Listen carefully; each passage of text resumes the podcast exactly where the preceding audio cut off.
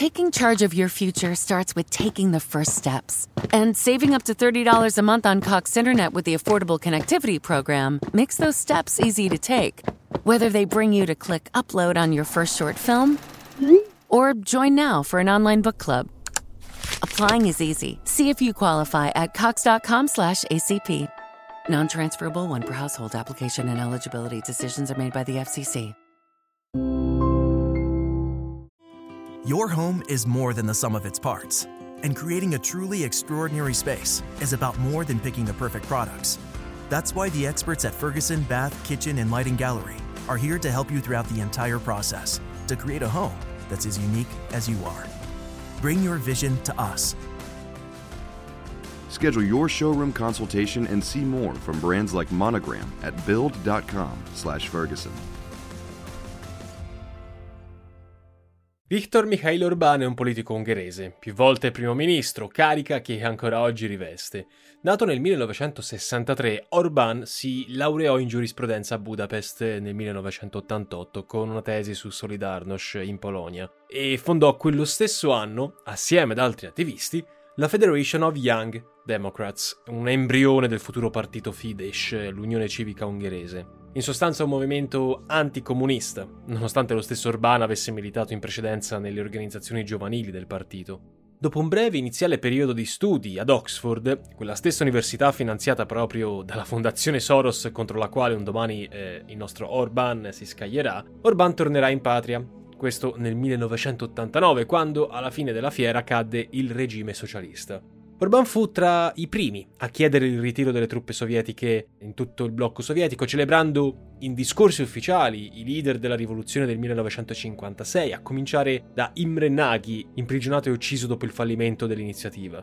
Il periodo di transizione verso la democrazia e il multipartitismo permisero a Orbán di essere eletto deputato presso l'Assemblea nazionale diventato leader indiscusso del partito Fidesz, sotto la sua guida, questa forza politica nata con una linea liberal progressista, in realtà assunse col tempo un orientamento sempre più conservatore e nazionalista.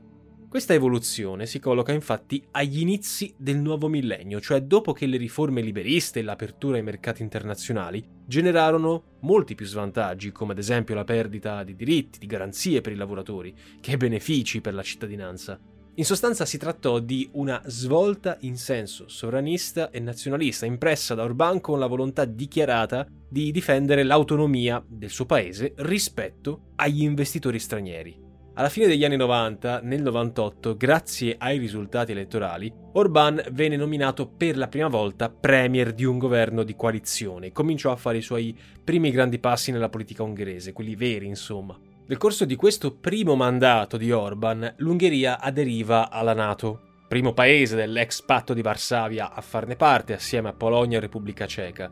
Tra le iniziative del patto atlantico che hanno coinvolto Budapest, non possiamo non ricordare ad esempio la missione ISAF in Afghanistan e anche la guerra in Iraq, e tra il 2002 e il 2006, sconfitto alle elezioni dai socialisti, il partito di riferimento di Orbán, Fidesz, divenne il principale partito di opposizione, ma la vittoria alle amministrative del 2006 e al referendum del 2008 sul sistema tariffario della sanità pubblica segnò il rilancio di Orbán. In ogni caso, pure all'opposizione, il Fidesz riuscì a vincere le europee del 2004, riuscendo l'anno seguente a eleggere un proprio esponente, Laszlo Soliom, alla presidenza della Repubblica. Arrivando nel 2010 Orbán vinse le elezioni politiche, tornando alla guida dell'esecutivo con una solida maggioranza, in coalizione con i cristiano-democratici. Ed è nel corso di questa seconda nuova legislatura che vennero varate importanti e controverse riforme costituzionali e legislative, diverse delle quali costeranno ad Orbán l'accusa di aver provocato un'involuzione autoritaria del paese, secondo molti dei suoi critici. Nel 2012 una legge speciale riconosceva lo status delle confessioni ebraiche e cristiane, mentre per buddisti e islamici, analoghe misure furono approvate soltanto due anni più tardi. Ci furono nuove modifiche della Costituzione che tra l'altro disciplinano l'efficacia delle sentenze e le prerogative della Corte Costituzionale ungherese, impedendo ai tribunali ordinari di annullare le leggi approvate dal Parlamento con una maggioranza qualificata. Ma tra le numerose leggi volute dal partito di Orbán non possiamo non ricordare quelle che mettono al bando l'ideologia comunista, ma anche la regolazione della propaganda elettorale, la tutela della famiglia intesa in senso tradizionale. Orban è riuscito in qualche modo a rimanere sempre alla guida del governo, palesando una spiccata tendenza, secondo i maggiori critici, eh, al populismo. In particolare, al centro delle polemiche eh, di Orban figura la netta contrarietà di quest'ultimo sulla questione dei flussi migratori, nonostante proprio l'assenza di controlli da parte del governo di Budapest abbia aperto le porte dell'Europa nel corso del 2015 a importanti migrazioni da Nord Africa, Siria e Pakistan transitati dal territorio ungherese. Giusto per rendere l'idea riguardo il pensiero di Orban sui migranti, possiamo per esempio eh, riportare alcune sue dichiarazioni riprese da un recente numero della rivista Limes, e qui citiamo Ogni singolo migrante è un rischio per la sicurezza pubblica. Per noi la migrazione non è una soluzione, ma un problema. Non è una medicina, ma un veleno che non vogliamo ingoiare. Vogliamo che le nostre politiche siano costruite per le famiglie. Dobbiamo porre la famiglia di nuovo al centro delle politiche europee. Ecco, a partire dal 2015, in qualche modo si è palesato sempre di più l'orientamento eh, anti-immigrazione del governo Orban, con la creazione di barriere concrete ai confini con la Serbia e con il rinforzo del cosiddetto gruppo di Visegrad, eh, l'alleanza politica fondata nel 91 che in sostanza riunisce Ungheria, Polonia, Repubblica Ceca e Slovacchia. Orban si è sempre opposto fermamente a ogni politica europea di gestione dei flussi o alla redistribuzione degli immigrati, una linea politica confermata da un referendum popolare tenutosi nel 2016, che però non ha raggiunto il quorum di validità. Ciononostante il 98% dei votanti ungheresi, cioè il 43% degli aventi diritto, si è eh, espresso a favore di Orbán. Se per il leader politico, e qui citiamo, le famiglie e i figli sono sicuramente una benedizione, non soltanto per la nazione ma per l'intera comunità europea, L'Ungheria, nonostante una serie di misure per incentivare nascite e matrimoni, è tra gli stati europei che manifesta più chiaramente i segnali di un calo demografico, il che chiaramente alimenta le critiche verso le politiche contrarie alle migrazioni che per alcuni osservatori rappresenterebbero un buon antidoto alla crescita zero e all'invecchiamento della popolazione. Questa è un'opinione che invece non è condivisa da chi non vuole l'immigrazione e ritiene che sia in realtà eh, un peggioramento della situazione. Del resto, nonostante nel 2004 l'Ungheria sia entrata nel, nell'Unione Europea ma non nell'euro nel 2004, ricordiamolo, Orbán non ha mai celato il suo euroscetticismo e sono state proprio le sue politiche eh, antimigranti e le accuse di scarso rispetto di garanzia democratica a essergli costate nel 2019 la sospensione del Fidesz dal Partito Popolare Europeo, il PPE. In realtà in questo caso si trattò di una scelta di compromesso per scongiurare l'espulsione, ma nel 2021 è stato lo stesso Fidesz a uscire di sua sponte definitivamente dal PPE. Tra le dichiarazioni più marcatamente anti-europeiste di Orbán non possiamo non ricordare quella secondo cui occorrerebbe liberarsi dai dogmi e dall'ideologia occidentale europea.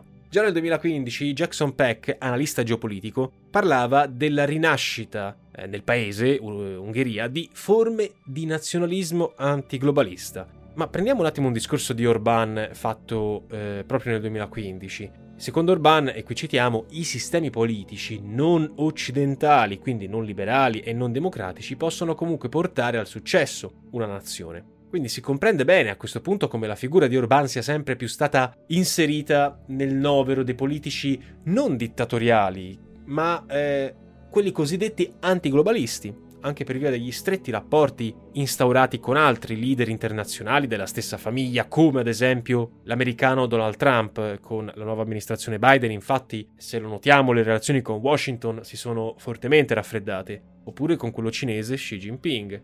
Importanti rapporti inoltre sono stati allacciati eh, con il leader turco Erdogan.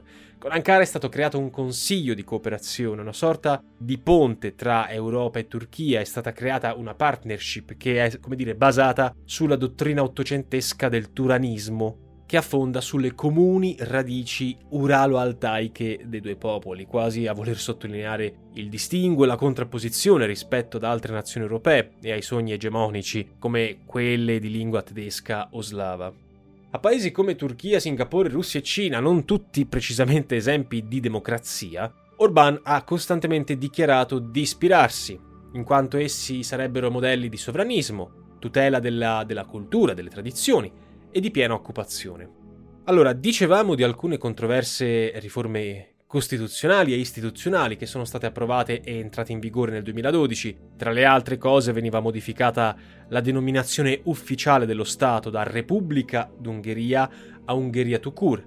Tutte queste riforme sono state salutate da Orbán come un completamento della transizione democratica, a partire da quella vecchia di stampo post-comunista degli anni 90, oggetto questa transizione di molte critiche perché sono state considerate come lesive da coloro che non amano Orbán delle libertà democratiche. Tra queste critiche, perché comunque noi non possiamo far finta che non esistano, troviamo le disposizioni sulla libertà di espressione e di stampa, o anche sulle prerogative e l'indipendenza del potere giudiziario. Per esempio, il, il CSM ungherese, mettiamola così nei fatti, viene subordinato all'esecutivo.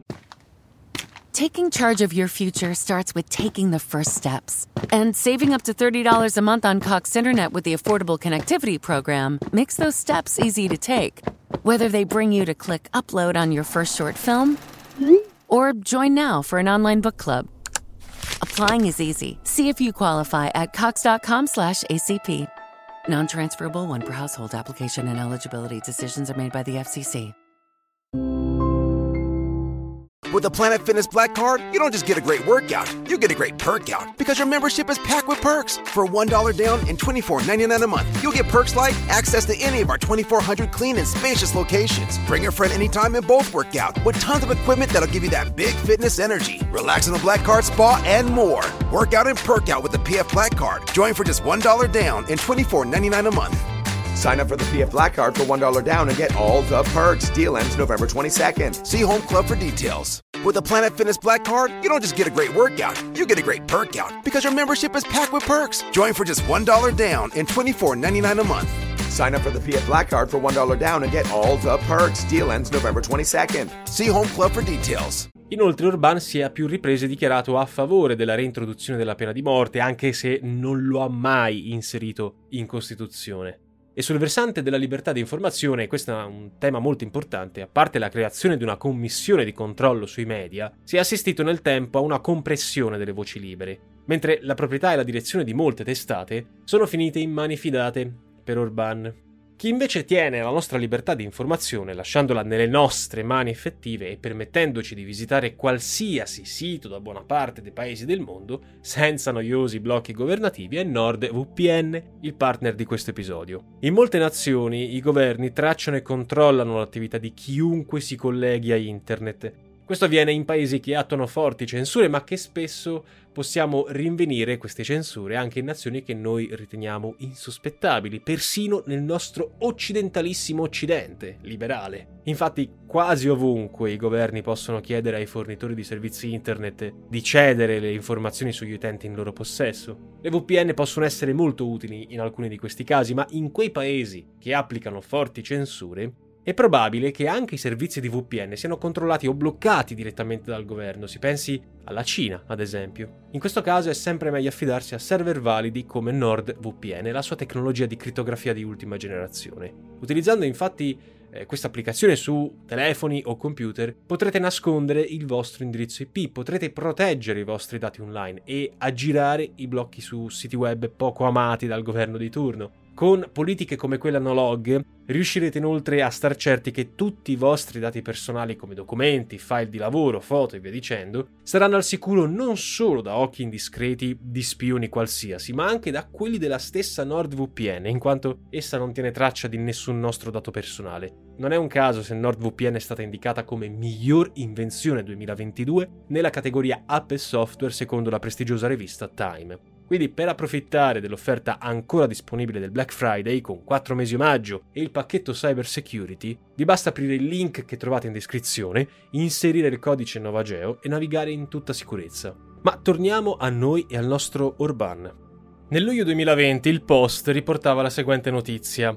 Sabol Skdul, direttore dell'importante giornale ungherese Index.hu, è stato licenziato per aver parlato delle pressioni esercitate dal governo ungherese sul suo giornale, uno dei pochi ancora indipendenti nel paese. E in questo articolo si andava ad aggiungere dei ripetuti tentativi del governo di assumere il controllo dei media, anche attraverso la creazione di una fondazione, sotto la cui egida dovrebbero operare centinaia di organi di informazione del paese. Nei fatti circa il 90% dei media è controllato direttamente o indirettamente dal governo e eh, nel 2020 nuove leggi hanno promosso un modello educativo dei più piccoli, dei bambini, fondato su valori nazionali cristiani, pur senza vietare esplicitamente le unioni civili. Allo stesso tempo è stato proibito il riconoscimento legale del cambio di sesso, ritenuto fondato esclusivamente su nascita o genoma, una decisione costata a Orban dure critiche da parte di Amnesty International. Nel 2021 è stata vietata la rappresentazione di modelli ispirati all'omosessualità in film, pubblicità, nelle scuole,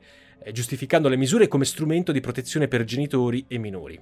Come sapete, noi non stiamo qui a esprimere giudizi o valutazioni di merito, vogliamo soltanto fornirvi una serie di informazioni ed elementi che possano consentire a ciascuno di voi di formarvi eh, un'opinione il più eh, imparziale possibile.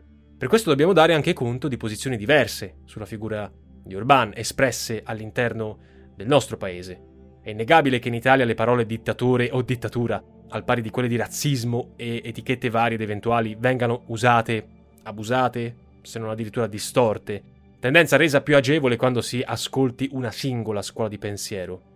Proprio per questo voglio dare spazio alle posizioni eh, del professor Marco Gervasoni, docente universitario di storia contemporanea, che è stata ripresa da Il Giornale nel 2020, aprile. Ecco, ricordando le proteste avanzate dall'ambasciatore ungherese a Roma sulla natura autoritaria del suo governo, Gervasoni ha scritto, e lo citiamo, perché un regime sia considerato dittatoriale, occorrono almeno tre requisiti. Assenza di ricambio della classe politica, cioè niente elezioni, concentrazione del potere in una sola figura o organo, senza check and balances, violenza politica del potere contro gli oppositori. Ora nessuna delle tre è presente in Ungheria, visto che si vota, e Gervasone dice l'opposizione ha appena vinto il comune di Budapest, non proprio una piccola città, il potere non è concentrato soltanto in Orban, perché funzionano Parlamento e Corte Costituzionale, oltre che un capo di Stato. Infine, non sembra che gli oppositori siano in carcere o sia coartata la loro libertà. In altri paesi abbiamo visto proteste represse con maggiore violenza che in Ungheria, dove i conflitti sociali sono più moderati che altrove.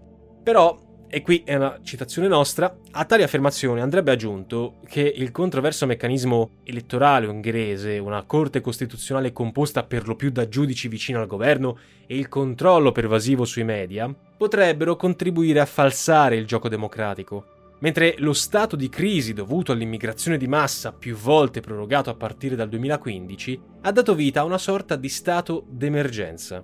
In merito poi alla politica economica nel corso del primo mandato, questa politica economica è stata ispirata ad una forte liberalizzazione, alla riduzione del deficit, accompagnata da una serie di misure sociali per favorire occupazione e stabilità dei prezzi. La politica di Orban all'epoca parve dare tutti i suoi frutti, se si considera, sia pure con fasi alterne, la contrazione dell'inflazione, la crescita del PIL, che ha registrato nel suo complesso un più 18% a partire dal secondo decennio del nuovo secolo. Però a partire dal secondo esecutivo Orban, l'indirizzo economico ha assunto sempre di più un orientamento statalista, con nuove imposte a carico dei settori bancari, delle telecomunicazioni, e il rafforzamento della banca centrale ungherese, i cui vertici sono designati eh, proprio dal governo e la decisione di conservare la valuta nazionale, cioè il fiorino ungherese, rifiutando di entrare nell'euro, hanno incrementato le fratture con Bruxelles, che ha interpretato questa linea come una chiara manifestazione, per dirla in forma di etichetta, di sovranismo.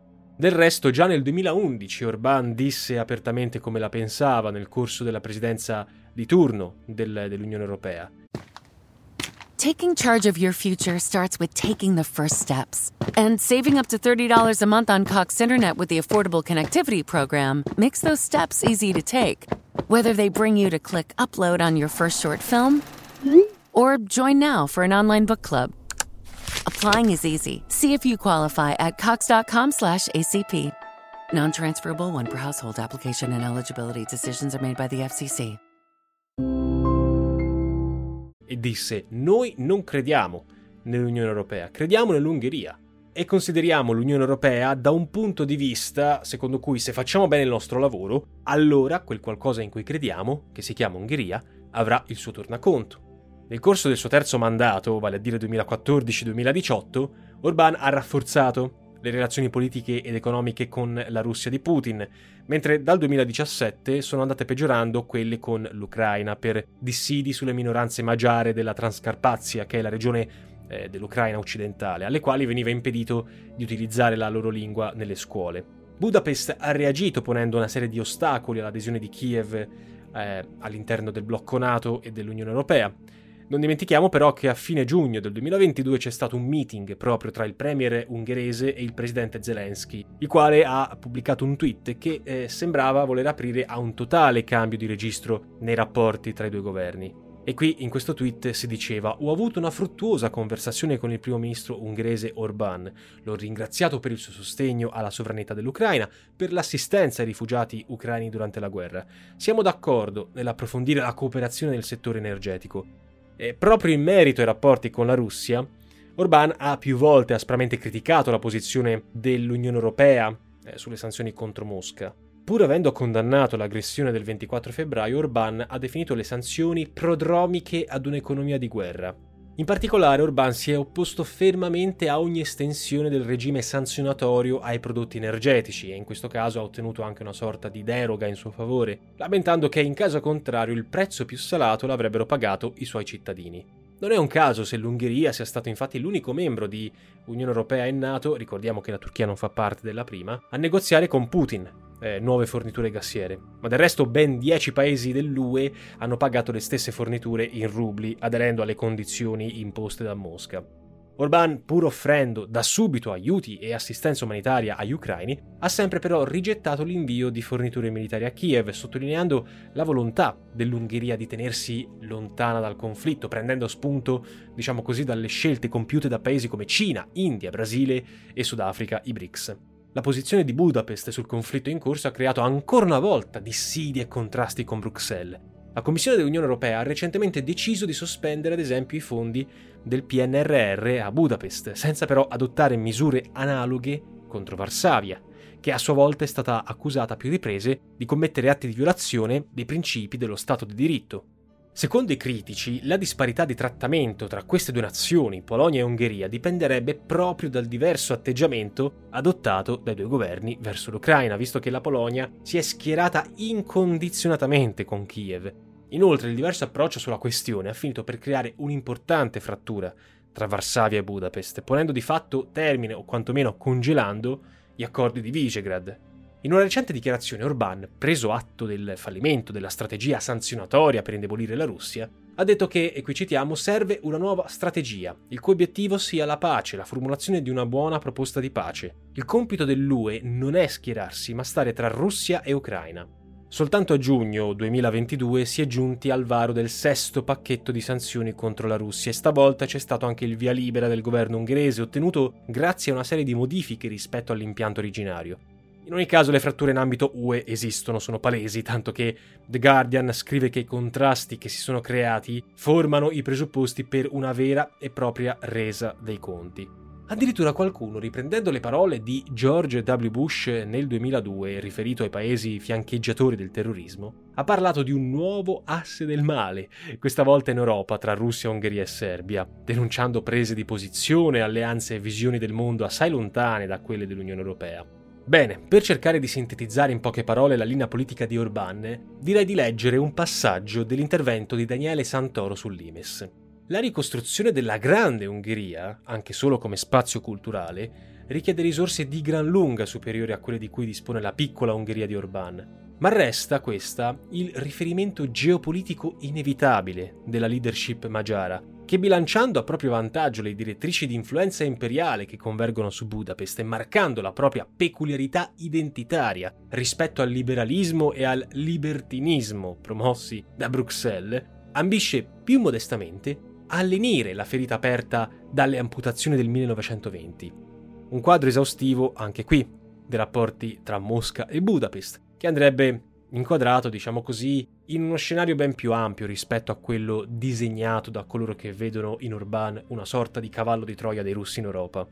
Ultimamente, certo, le condizioni economiche non sono incoraggianti in Ungheria con l'inflazione e il deficit di bilancio in costante crescita. ma l'opposizione in Ungheria resta divisa e il controllo su media, assieme all'esito delle recenti elezioni, come la diffusa corruzione e anche il sostegno di importanti gruppi economici, garantiscono tutte all'esecutivo Orban una importante posizione di forza. Negare questo sarebbe negare la realtà dei fatti.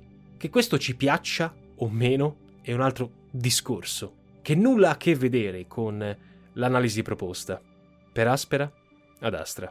With the Planet Fitness Black Card, you don't just get a great workout, you get a great perk out because your membership is packed with perks. For $1 down and $24.99 a month, you'll get perks like access to any of our 2,400 clean and spacious locations. Bring a friend anytime and both work out with tons of equipment that'll give you that big fitness energy. Relax in the Black Card spa and more. Work out and perk out with the PF Black Card. Join for just $1 down and $24.99 a month.